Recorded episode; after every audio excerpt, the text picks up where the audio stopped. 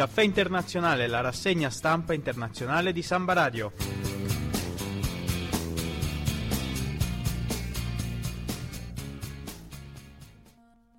Benvenuti, buongiorno, qui è Fabio Zacca da Samba Radio, il caffè internazionale, la nona puntata.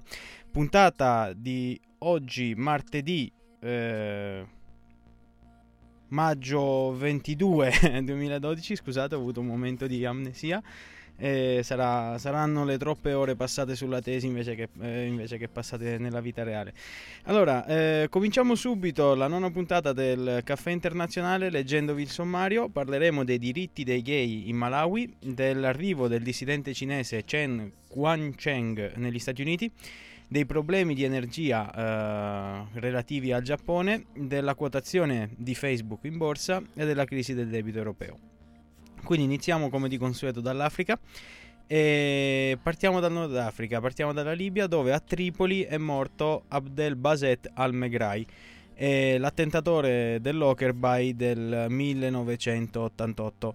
L'incidente, l'attentato dell'Okerby, dell'Okerby del 1988 è considerato il maggiore disastro ehm, avi- eh, del, dell'aviazione eh, civile inglese dove persero la vita 257 persone eh, a seguito dello scoppio di una bomba appunto mentre il velivolo era in volo.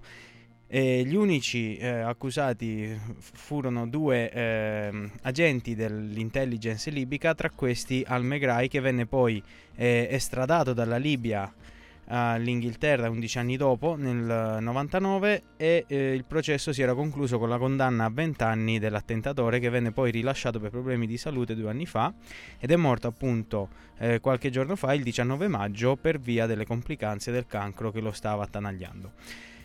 Quindi questo era quanto riguardava la Libia, passiamo al Malawi. Malawi, vi avevamo parlato la scorsa volta del Malawi che aveva eh, promosso delle politiche eh, internazionalistiche, eh, internazionaliste scusate, e la neopresidentessa Joyce Banda eh, adesso si è mossa per quanto riguarda i diritti umani. Ha recentemente dichiarato che revocherà la legislazione a sfavore delle coppie omosessuali in modo da ottenere nuovi aiuti internazionali. La decisione nasce appunto da questa necessità di ottenere nuovi aiuti internazionali dalle, dalle Nazioni Unite eh, che contribuiscono in maniera significativa al bilancio statale, oltre che eh, migliorare la posizione del Paese eh, nei confronti della comunità internazionale. Inoltre la presidentessa ha invitato il presidente Omar al-Bashir del Sudan a non presentarsi al prossimo summit africano di luglio per paura di ritorsioni economiche appunto dalle, da parte delle organizzazioni internazionali. La preoccupazione è legata al fatto che Bashir ha eh, sul, una taglia pendente sul suo capo, cioè non una taglia ma un mandato d'arresto internazionale e lo spostarsi nel Malawi significherebbe violare eh, me- mettere prima di tutto in pericolo la propria integrità perché verrebbe arrestato e poi violare eh, apertamente le regole del diritto internazionale. Bene, questo era quanto riguardava l'Africa e adesso ci spostiamo in Cina, eh, in Cina quindi in Asia, e parliamo del dissidente cinese cieco Chen Guangcheng che è arrivato negli Stati Uniti dove inizierà una nuova vita insieme alla sua famiglia. Era scappato all'arresto un mese fa e si era rifugiato nell'ambasciata statunitense. Da lì poi è stato trasferito a New York eh, dove appunto inizierà una nuova vita eh, legata appunto alla sua attività eh, a favore dei diritti umani in Cina. La questione Chen eh, comunque non provocherà, eh, provocherà, non pochi grattacapi alle diplomazie, cinesi, diplomazie cinesi e statunitense perché se da una parte la liberazione del dissidente significa un passo significativo avanti nei diritti umani, dall'altro possono crearsi delle tensioni diplomatiche tra i due paesi. Chiudiamo parlando del Giappone. Il Giappone vi abbiamo detto la settimana scorsa che aveva chiuso le centrali nucleari e sì, è stato sicuramente un effetto positivo sulla salute del paese. E anche le proteste popolari erano state molto violente dopo eh, gli effetti dello tsunami dell'11 marzo del 2011, però eh, d'altro canto la chiusura di 50 reattori nucleari che contribuivano al 30% del fabbisogno energetico giornaliero del paese ha provocato delle crisi di energia Infatti il consumo di energia non è calato e il governo centrale ha chiesto ai cittadini di eh, ridurre il consumo eh, del 15% dell'energia elettrica per evitare dei possibili blackouts. Quindi pensate agli effetti di un consumo massiccio eh, per esempio per quanto riguarda l'uso degli ospedali se dovessero provocarsi dei blackout. E, ehm, quindi per fronteggiare la domanda di energia interna si cercherà mm, per certi versi di farla calare perché appunto il paese non può al momento soddisfare la domanda di energia elettrica. Bene, cari radioascoltatori, questa era la prima parte del caffè internazionale, abbiamo parlato dell'Africa, abbiamo parlato dell'Asia, adesso mandiamo una canzone, tanto per dire, a tema, mandiamo 7000 caffè di Alex Britti e poi ci risentiamo con la seconda parte del caffè internazionale. Prego.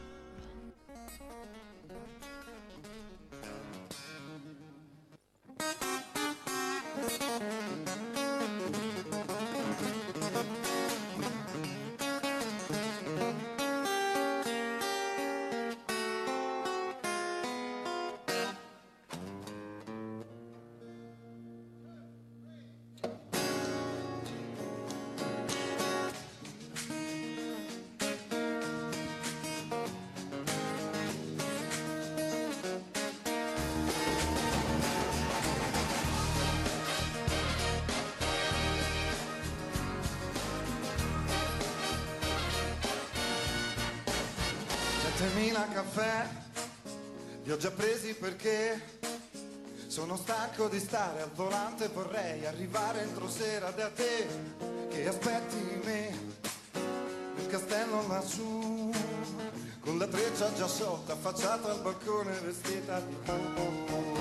Settemila caffè è l'effetto che ho quando arrivo al portone ti vedo gridare con gli occhi il mio nome perciò vieni verso di me e io pazzo di te.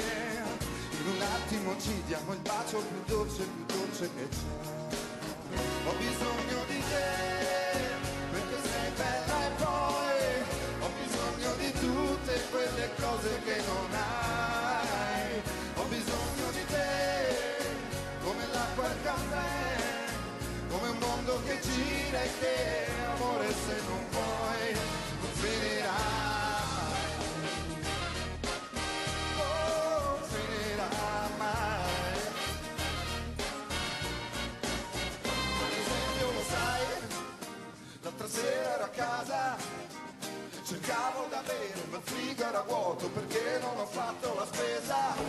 ci crederai indovina che c'è ho trovato una tazza con l'ultimo dei 7000 caffè. Ora sto qui da solo e non dormo e non volo. Mentre tu sei lontana ripenso una scena di te senza velo. Non so bene cos'è, forse i troppi caffè. Ma stanotte non riesco a dormire, l'amore lo faccio da me. Ho bisogno di te, perché sei bella e poi bisogno di tutte quelle cose che mi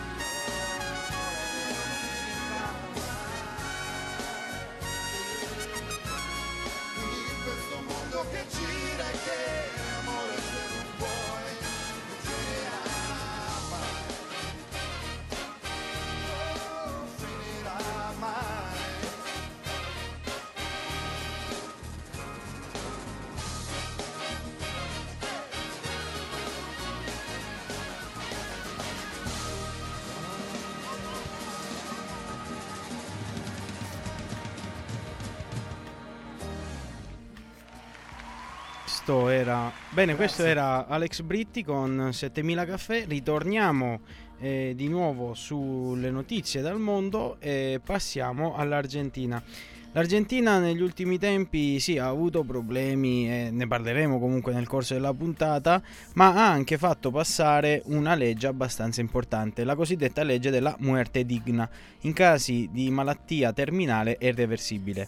Quindi questa legge per la morte degna consente ai malati terminali di rifiutare cure dolorose per mantenerli in vita. Questa legge approvata dal Senato argentino all'unanimità recita così: il paziente che presenta una malattia irreversibile o che si trova in fase terminale ha il diritto di manifestare la propria volontà in merito al rifiuto di interventi chirurgici, di rianimazione artificiale o alla cessazione di misure di sostegno delle funzioni vitali sproporzionate rispetto alle prospettive di miglioramento che producano sofferenze eccessive. Quindi questa è sicuramente una legge di civiltà che ha, ha, ha promulgato l'Argentina negli ultimi giorni. Passiamo invece però ai problemi che riguardano il paese sudamericano. Continuano le difficili relazioni tra la Repsol, la compagnia petrolifera spagnola e il governo argentino. Adesso è stata interrotta la fornitura di gas naturale verso il paese sudamericano. Non sono infatti arrivati 10 degli 80 carichi di gas previsti durante tutto l'anno tra appunto la compagnia eh, spagnola della Repsol e il governo argentino. Il tutto ha avuto origine dalla nazionalizzazione avvenuta in aprile della IPF, un'industria petrolifera argentina che era gestita dalla Repsol ed è stata espropriata dal governo argentino. Gli avvocati della compagnia spagnola stanno studiando un'azione legale contro il governo argentino proprio per farsi eh, risarcire eh, l'espropriazione. Questo era quello che riguardava l'America Latina, eh, più che altro l'Argentina. Adesso ci spostiamo un po' più a nord, andiamo negli Stati Uniti, dove eh, nell'ultima settimana, venerdì scorso, c'è stata la quotazione fe- eh, scusate, la quotazione in borsa di Facebook. Eh, Facebook è stato quotato in borsa, ma non ha fatto registrare il boom, il cosiddetto boom tanto atteso.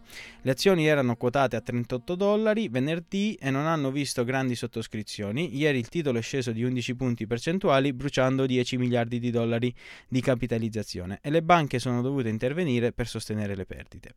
Varie ipotesi cercano di spiegare la flessione, vanno dalla poca voglia di Zuckerberg nel quotare appunto la società, nella reale portata del social network, la scelta sbagliata del periodo e una flessione nell'uso e nelle iscrizioni dello stesso social network da parte degli utenti. Adesso passiamo all'ultima parte eh, del, del, caffè, passiamo appunto all'Europa. L'Europa dove eh, la crisi sta colpendo duramente sia il settore dell'economia produttiva sia eh, il settore del, dell'occupazione, del lavoro. L'ILO, l'International Labour Organization, ha riferito che al giorno d'oggi 75 milioni di giovani sono senza lavoro o non lo trovano e, e una grossa parte di questi giovani si, risiedono appunto in Europa. La ILO quindi avverte gli stati di fornirsi di strumenti di occupazione per appunto la fascia più giovane di lavoratori e di dare alle aziende maggiori vantaggi fiscali per appunto assumere il lavoro, quindi tax breaks e agevolazioni fiscali. Passiamo a un'altra crisi, questa volta la crisi finanziaria che sta attanagliando l'Europa. Eh, dopo gli Stati Uniti, appunto nel 2009, sembra che sia arrivato il turno dell'Europa. In pratica l'OSD ha rivisto al ribasso le previsioni del PIL europeo per la crescita per il prossimo anno con un conseguente aumento della disoccupazione di almeno un punto percentuale.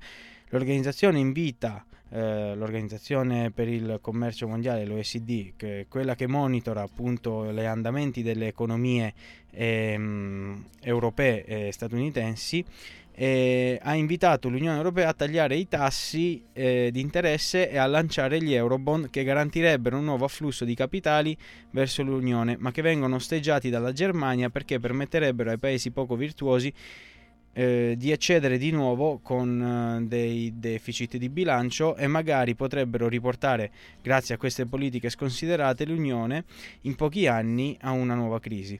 Quindi da una parte abbiamo l'OECD, appunto questa organizzazione che parla eh, di eh, liberalizzare ancora di più il mercato, di lanciare delle politiche neo-keynesiane, invece la Germania, d'altro canto, che è quella che può esercitare un, uh, un potere un po' più forte in Europa, dato appunto il suo eh, attuale status eh, economico e finanziario molto favorevole, ehm, dice invece di essere più ortodossi, quindi di praticare molta più l'austerità e molto più rigida, un rigido controllo del bilancio.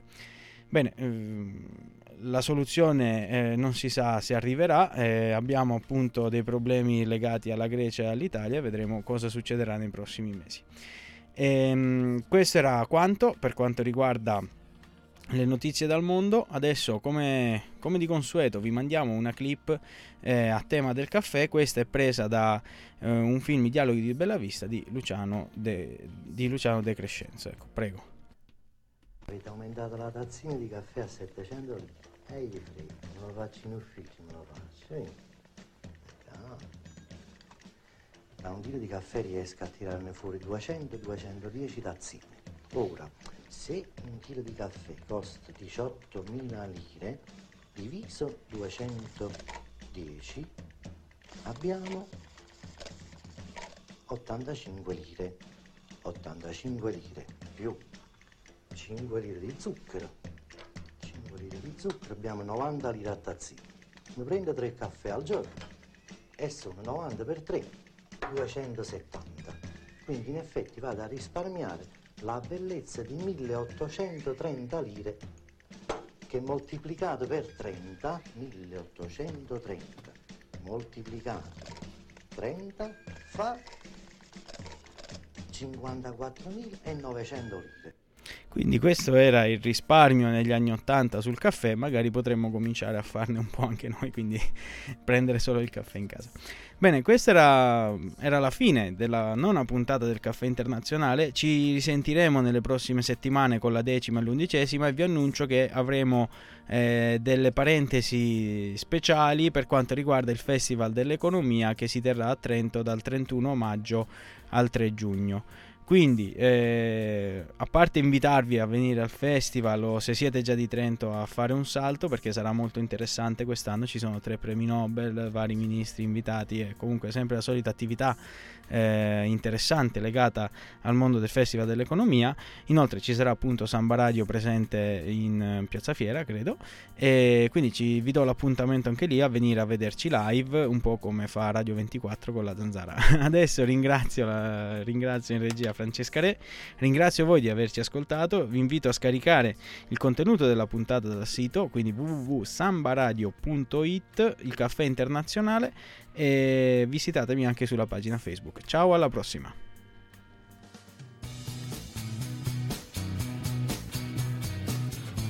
Il caffè internazionale, la rassegna stampa internazionale di Samba Radio.